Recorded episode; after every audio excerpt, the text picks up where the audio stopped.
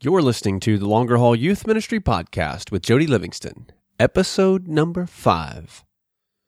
Five golden episodes. Yep, I've been waiting for that. Welcome to the Longer Haul Youth Ministry Podcast, helping you survive and thrive in youth ministry. And now, your host, Jody Livingston. Hey, hey, what's up, everybody? Welcome to another episode of the Longer Haul Youth Ministry Podcast. Thanks for tuning in today, wherever this finds you. If this is your first time listening, thanks for coming. And if you're coming back, well, thanks for coming back. So today is going to be a great episode. We're going to pick up with the second half of the interview with Joy Anisa. We, uh, we started in episode four and so if you haven't heard episode four yet, you're going to want to go back and listen to that. We really tackled some really, uh, really good stuff there. Joy is a professional counselor. She is uh, the ministry counselor at Snowbird Wilderness Outfitters. So over the course of a year, counsels thousands of teens, works with hundreds and hundreds of churches, youth pastors, and youth workers. And so she is on the forefront for sure of just helping hurting kids and hurting pastors and youth workers. So a lot of wisdom there. We tackled a lot of that in the first episode. We're going to pick up in this one with a question I asked right at the end of the last episode. And so she's going to lay out a few things here in response to that. We also talk about her book in here, which is a great book that everyone should certainly go and pick up and read. Uh, there'll be a link for that in the show notes as well as all the other resources that we talk about and mention in here. You can find those over at thelongerhaul.com slash episode 005. Thelongerhaul.com slash episode 005. As always, if you enjoy the show and the podcast, be sure and add it to your favorite RSS feed or uh, subscribe at iTunes and leave a review there. I'd greatly appreciate that. That helps other folks find the podcast, other youth pastors and youth workers who can be helped and equipped, hopefully, through what we're doing here. You can also follow me over on Twitter at, at Jody Livingston. That's J O D Y Livingston. And of course, the longer haul on Facebook. Questions, comments you can leave on the post there below the show notes. And with that said, we'll jump right into the second half of the interview with Joy Anisa. If you're going to say to a youth pastor, I know this is a huge, I'm about to drop a huge, you know, open another can. We don't have to do that. We don't, you don't have to take a lot of time to do this, but if you were just going to say, hey, here's here's a few things that you would say to, to a youth pastor, if you got kids struggling in any area or you've got kids who are hurting, here are, here are three or four, five tips, things that you you've got to do, how to approach that, and how to do that. Um, first and foremost, you got it, it you're going to have to invest time with that student, and it's with most people. You know, they don't care how much you know until they know how much you care. It's that old saying. And that's true regardless of what generation is before you. Um, so a lot of it's invest time and make it fun time. You know, most people can't handle too lengthy and too often of intense, deep conversation. I mean, right. you know, I mean, it's just not going to happen. And uh, most teens are ADD, whether they've been, you know, diagnosed or not. They right. are. So, right. you know, you got to think for every hour you're investing in that student, you know, one on one time, um, probably out of that 60 minutes, you're going to have maybe 15 minutes of really meaningful conversation. Because a lot of times you're going to have to press in hard and back off, press in hard and back off. Because ultimately, at the end, what you want them to do is you want them to come around and be their idea. Right. You know, because if if they're doing it to please you, then you're going to go away at some point, and they're going to keep on doing what they're doing. So time is is definitely one. Um, two is I think sometimes the wisest thing we can do in a situation is know that we may not be the best fit for that student. We may have to direct that student to someone else within our church that they know they'll identify with. Could be somebody with a similar issue that they've had victory over. Could be just somebody personality they connect with. I connect more with personality types. It's not so yeah. much if our if we even have a lot in common. I just I connect with personality types. Um, so sometimes it's personality driven, uh, and a lot of times the best thing to do if you're not connecting, observe that student. Who do, who are who are you seeing them drawn to? And they're going to give away who they like the most in your youth group. They're going to give away which youth leader, which volunteer they would rather spend time with. And so a lot of times it's relinquishing your role. And um, so time, knowing if if you're not if you're not the right fit, it's okay. It's not anything personal. You're just not the right fit. It's important also in those situations to, at that point, invest in that other person so that you're not, you're not out of the loop of what's happening. You're kind of coaching up, mentoring, you know, that person who's then pouring into that student. Yeah. I, I mean, I do this every summer. Um, sometimes when some of our, you know, I'll have a situation, a summer staff will come to me and say, This is a conversation I had last night with a student. I don't know what to say. Will you talk to them? And I can observe them at lunchtime and I'll know immediately they don't care anything that I have to say because they're always going to see me like their mother, you know. So what I'll do is I will just text conversation starters to that summer staffer and I'll let them run with it. And I may never cross paths with that. I may never verbally talk to that student, but it's it's at the end of the day, it's who has the most effect, and that's what you want. And then, uh, you know, so time, uh, when you know what your role is in that student's life, or who is going to have the greatest impact in that student's life. Know know that, and then obviously, third is um, how are you in a general arena communicating in a way that you're needing to speak to maybe three kids in your group, but you also know it, it's something that everybody has to hear so that those three don't feel singled out. I mean, you know how it is. You go to church and you walk out and you're like, I think the preacher was talking directly to me. Yeah, usually he is because I'm sitting on the front row. you know, and so it's kind of that to really know the dynamic of your youth group. Um, to know when it's time to address something in a general forum, maybe because, okay, I've now had this brought in front of me five times in the last two weeks. So if, if five kids out of 25 kids are struggling with this, well, there's more. They're just not being vocal about it or they haven't been caught or whatever. Um, so a lot of it is really understanding the dynamic of the group you work with. And then last but not least, obviously, I would say is you know, probably more than anybody, um, and what I see at Snowbird all the time is you're not a one man band.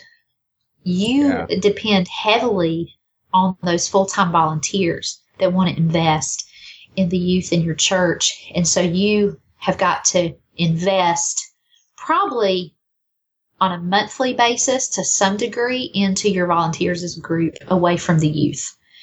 Um, that's huge because they're having conversations that you're never going to know about. That's happening. It's happening on Facebook, text messages, you know, whatever. And so make sure they're not getting burned out. Make sure one kid isn't monopolizing their time. That can happen sometimes. And as a volunteer, they may not know how to, you know, set boundaries and things like that. So, you know, I would say, I mean, there's so much more. I'm sure that sure another a youth pastor would tell you something differently, but well, no, I think those are the things I would probably say as well. And then uh, along with kind of number two and number four is like you got to know when to refer and get folks yeah. out. And I've written on the blog before, like, hey, there's there's probably four people every youth pastor should know and have a good relationship with. You know, you got to know the school counselor at the schools you serve. At least they need to know you exist. Um, and if, if you, you know, and in some cases, like for us, I mean, we're ministering to, but there's a ton of high schools and we're in metro Atlanta, you know, we're pulling from dozens of schools. I can't know all of those. Um, but uh you know, on a, on a deep level, but I, they, you know, I need to know who they are. They need to know me. You need to have somebody on the police force that you know that you can call if something yeah. goes on. Somebody, you know, with social services, I think that you can call, um, yeah. that you have a relationship with, and then a really solid biblical counselor that, that you know and have sat down with, talked to, kind of interviewed, if you will, because yeah. just because it says Christian doesn't mean it's good. Um, just like churches. And so you want to, want to make sure you know, that you have those relationships. And then obviously you want to try to involve the parents when possible to whatever extent you can. And so you really kind of put a team around Yeah. those students and, and everybody has to be on the same page in, in that sense that we're all loving first. It kind of come full circle, I guess, on that. Um, Yeah. so, you know, I, I'll, I'll put a link to that post, I think, in the, in the show notes, but, um, that, that's just, I see a lot of youth pastors who don't have those relationships with Mhm. people in, in their community and you, you got to have them because it's, listen, something's going to happen where you're going to need to call somebody and it's too late at that point to try to figure out who to call. You, you got to know early on. If, I mean, if you're new at a church, one of the first things you ought to do is find those people and sit down with them. I mean, I would do that week one uh, if, if it were me because you have no idea what's waiting for you anyway. So be, be, be prepared. Yeah. Okay, let me let's talk about the book a little bit. And Sure. you know, I know I know we've kind of gone a little bit long here, but that's okay. This is good stuff. Um, tell them about the the book's identity crisis, right? Um, and it's great. It's great. That was a long process. I know we talked some during that. um, and uh, and and there's a lot that goes into writing a book. Clearly. Um, so uh, tell me a little bit about the book. Those listening, um, what what made you say, "Hey, I'm going to write a book"? Well, I think deep down, uh, that's always been a, a a goal or dream or whatever you want to call it. I've I like to write to a fault. Like I was the nerd that loved the term papers. I got excited. You know, that was me. So I love to write. It's just a great outlet for me. It's very relaxing. I don't see it as a chore. I did not pass that on to my children, so it's disappointing. However, um, it is something I do love to do. But honestly, um, identity crisis, moving from crisis to credibility, that came about really obviously out of my own story. Now, my publisher, my editor, everyone, we realized from the very beginning that it wasn't actually going to be my story. I needed to write it in such a way that anyone could pick it up and find themselves in this book. Because the bottom line is, none of us are exempt from a crisis. If Sure. it happened, if, you know, if it hasn't happened yet, it's going to happen. It, you know, it may not be what my crisis was, and I hope it won't be, but you never know. Um, but ultimately, uh, my crisis was divorce, and um, it rocked my world. I, I would say. I mean, I grew up, like I said, I grew up in a Christian home, Christian school, went to Liberty University. You know, I, I never in a million years thought I would be that girl. You know, at all. Um, but after 14 years, the marriage ended at his will, not mine. Um, and I was served papers and, uh, I fought, I, I, I can say this. I do have a clear conscience in the area that I fought hard for my marriage. Um, but in that, the Lord showed me even so, talking about, we were talking about his character earlier, in your darkest days, you see the character of God. I don't know that you can see anywhere else. Yeah. See it in the dark. And the one thing that the Lord showed me through all of that, you know, we love to say God is good. I mean, how often do you say, God answered my prayer, God is good? Or God Yeah. came through, God is good. Here's the question. What if God doesn't come through? Yeah. What if the answer is no? I've written on that. What if the answer is no? Had still a post on good. Yeah. he's still good. And for whatever reason, the Lord did not perform the miracle that I preferred. He did not save my marriage. He did not, you know, the in the end it crumbled. Yeah. But the thing that the Lord challenged me in that and grew me and really um, dug deep into my life was it doesn't matter the circumstances. He is still good. He is still faithful. He is still loving. He is still in control. He is still sovereign and all of those things. And um, I, there was a sermon that Johnny Hunt, the pastor of First Baptist Woodstock, he preached back in 2011 uh, called God is in Your Storm. I listened to it so much, Jody, I had it memorized word for word. Hmm. I mean, I didn't have to listen to the sermon. I just could repeat the sermon. Yeah. And um, it's a powerful sermon, but he says something in this sermon, and it actually became an entire chapter in the book. And Pastor Hunt was very gracious, and he endorsed the book. And um, but he's he made a quote, and I think this sums up. This will give a great picture of the book overall in this quote, and it says, "Sometimes God chooses to dig the well of joy with the spade of sorrow." Hmm.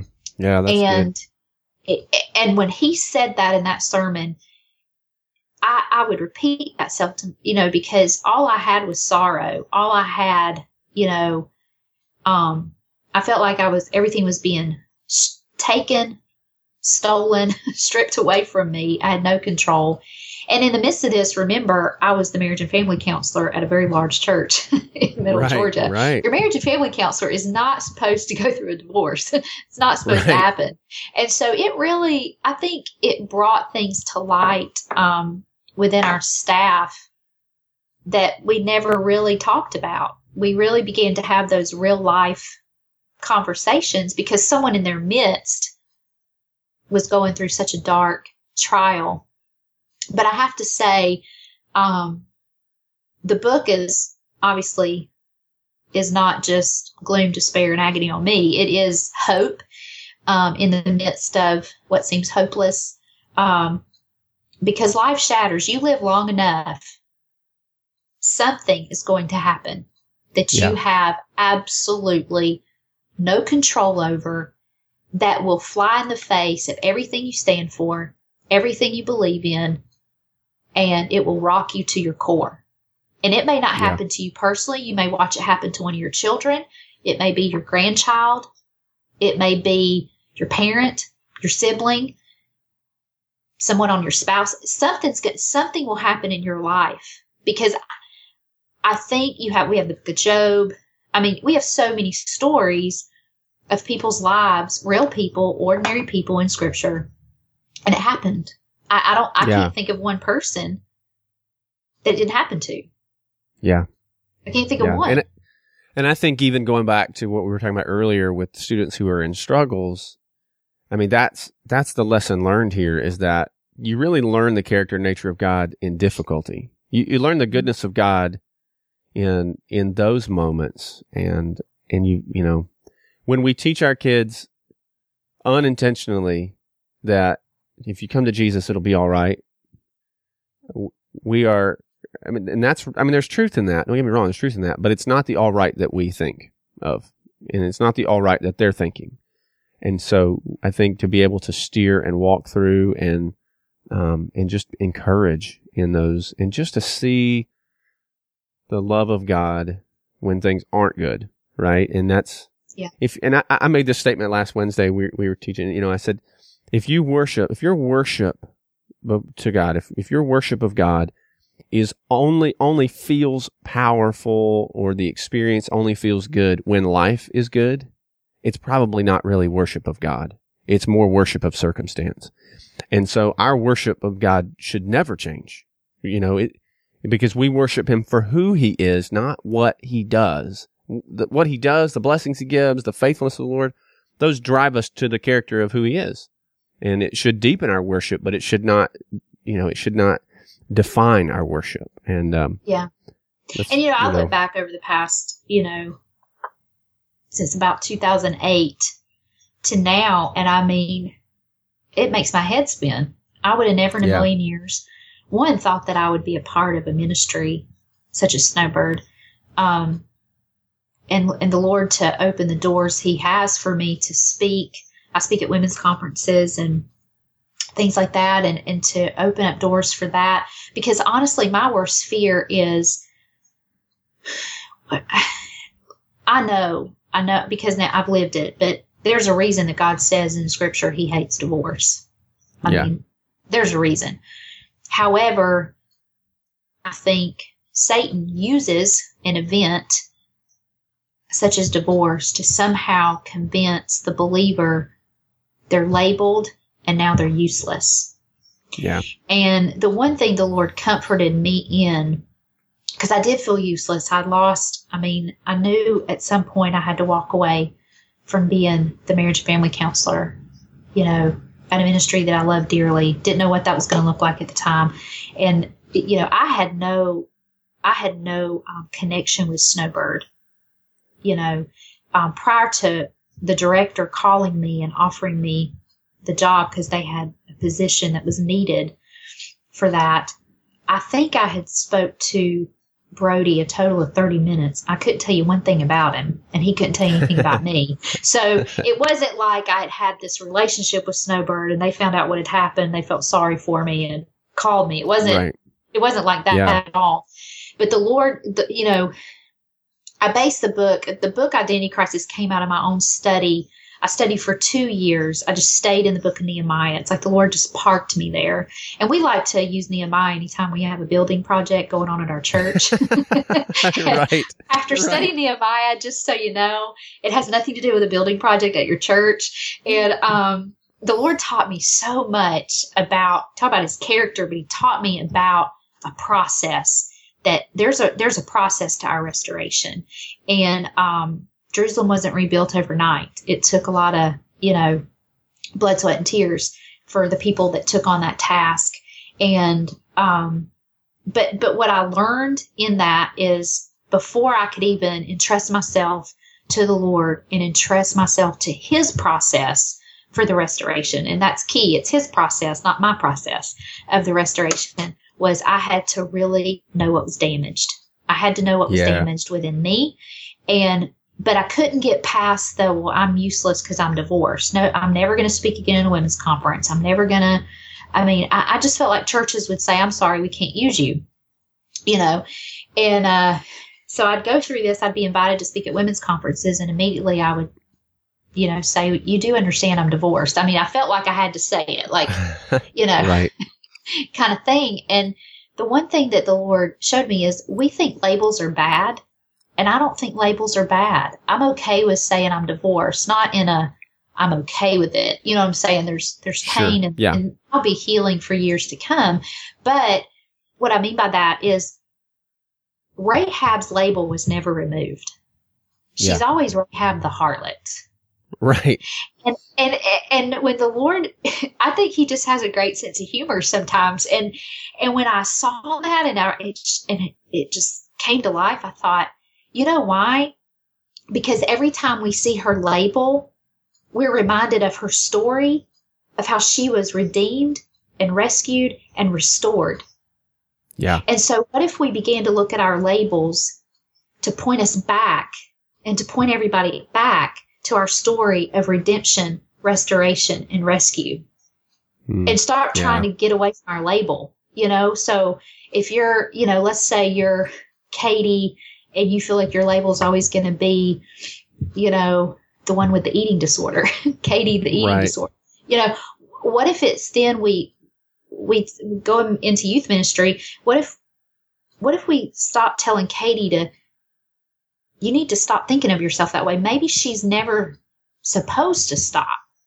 Maybe that's God's way of always putting His grace grace in front of her every day. Yeah. And that yeah. He's redeemed her, restored her, whatever, you know, if it's, you know, whatever it is. And so I think so often we want restoration to automatically remove the label. And my label's never going to be removed. It, I mean, it yeah. never is.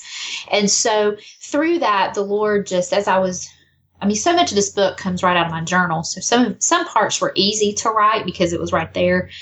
But I think that the publisher and the editor they did a really good job of directing me so that anyone can pick up this book and read it. And it's not a how to book. If you do these 10 steps, life will be, life will be perfect. It's what it is, is it really is. If, if, if you want to put it as a how to book, I would have to say this it's a how to live with joy in the midst of your circumstances. That's what it is. Yeah, I would agree with that. I would agree with that. So, um, the I, have been asking everybody for a, a, resource at the end that they would recommend to folks other than your book. Which where can where can folks find the book? Am, it's on Amazon, Barnes and Nobles. It's available for Kindle. It's Nook. I think Walmart now has it. Target has it. Um, it's now also on iBooks with Apple. Also, cool. Um, it's in a variety of places, but Amazon obviously is usually people's go-to. So, yeah. And if people want to find you, where can they find you? joyanisa.com. And there's a link there to my blog um, also. Okay. Okay. So we'll put all that in the show notes for you. And then a resource, would it be, I know you mentioned uh, Faithful definitely, and True yes. Ministries Faithful, earlier. Definitely. Faithful and True Ministries, Dr. Mark Laaser, and you, his name's spelled different. It's L A A S E R. Dr. Mark Laaser. Um, I really encourage pastors, youth pastors, parents. Um, he has a, I mean, books, workbooks, podcasts, blogs, you name it. He's a, and his wife, Deborah, they're great. That's awesome. Well, great. Well, Joy, thank you so much. Uh, man, I encourage everybody to go get the book. It is phenomenal. It really is a good, uh, just a, a good resource. Even if you're not in a difficult circumstance, you're going to know people are. And again, at some point you will enter into that. So just a great, great, great book. Um, thank you so much, Joy. I appreciate it very much. You're welcome. We'll, all right. Thanks. Well, there you have it. The rest of the interview with Joy Anisa. Uh, just a great interview overall. It was so so good. The whole the whole conversation I enjoyed so much. Lot of stuff there. A lot of information in both episodes, both four and in this one, that you can use and take. Uh, hopefully that you will find helpful in that. Uh, all of the links that we mentioned uh, will be in the show notes. Again, I would highly encourage you to go pick up Joy's book, Crisis from Crisis to Credibility such a good read. Just an incredible lady with a just an incredible testimony. Loves Jesus with everything she has in her, and loves people, and serves and steers and uh, just counsels so so many. She's a great great resource for youth pastors and youth workers. I hope you really enjoyed the episode and the interview and found something helpful there. Again, if you're enjoying the podcast, head over to iTunes and subscribe there or on Stitcher. Leave a positive review there. That really helps other folks find it. And be sure to check out the show notes over at thelongerhaul.com slash episode 005. Thelongerhaul.com slash episode 005. And that'll do it for us here today in this episode. Thanks again for tuning in. And until next time, give them Jesus. Thanks for listening to the Longer Haul Youth Ministry Podcast at www.thelongerhaul.com.